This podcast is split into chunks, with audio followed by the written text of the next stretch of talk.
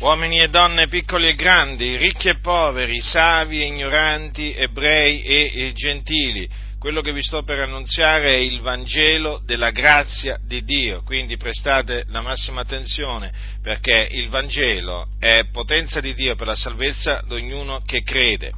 La Sacra Scrittura, che è la parola di Dio, afferma che Gesù di Nazareth è il Cristo, cioè l'unto di Dio, del quale il Dio predisse la venuta ab antico per bocca dei suoi profeti. E secondo quello che aveva detto Dio, il Cristo, cioè il suo unto, sarebbe stato trafitto a motivo delle nostre trasgressioni, fiaccato a motivo delle nostre iniquità e il terzo giorno sarebbe risuscitato dai morti.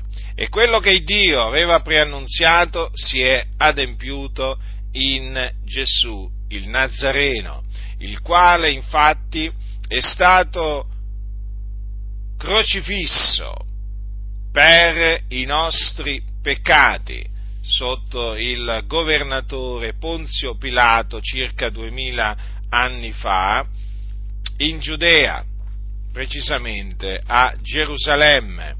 Egli dunque là fu crocifisso per i nostri peccati, fu seppellito e il terzo giorno risuscitò dai morti e dopo che risuscitò dai morti si fece vedere vivente dai suoi discepoli per 40 giorni prima di essere assunto in cielo alla destra di Dio dove egli è tuttora e dove intercede per i santi.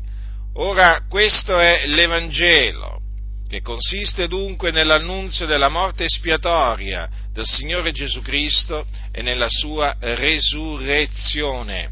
È l'Evangelo della grazia di Dio, perché per mezzo di, eh, per mezzo di esso vi viene offerta la grazia di Dio. È mediante infatti l'Evangelo che si viene salvati per grazia mediante la fede appunto nell'Evangelo. Ecco perché vi ho detto all'inizio che l'Evangelo è potenza di Dio per la salvezza di ognuno che crede, perché appunto credendo nell'Evangelo si viene salvati dai peccati, sì, dai peccati. Tutti hanno peccato e sono privi della gloria di Dio, quindi non potete dire di non avere peccato, perché la scrittura dice tutti hanno peccato e chi commette il peccato è schiavo del peccato, quindi ha bisogno di essere affrancato dal peccato. E questa liberazione dal peccato può arrivare solamente mediante la fede nell'Evangelo.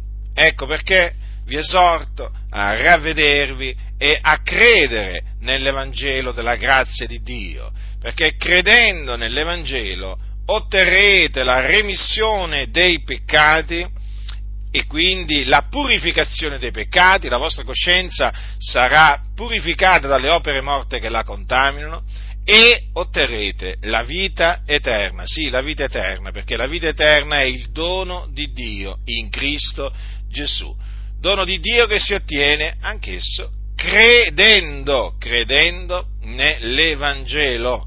Quindi questa è la buona notizia, la buona novella che Gesù è il Cristo. Comprendete?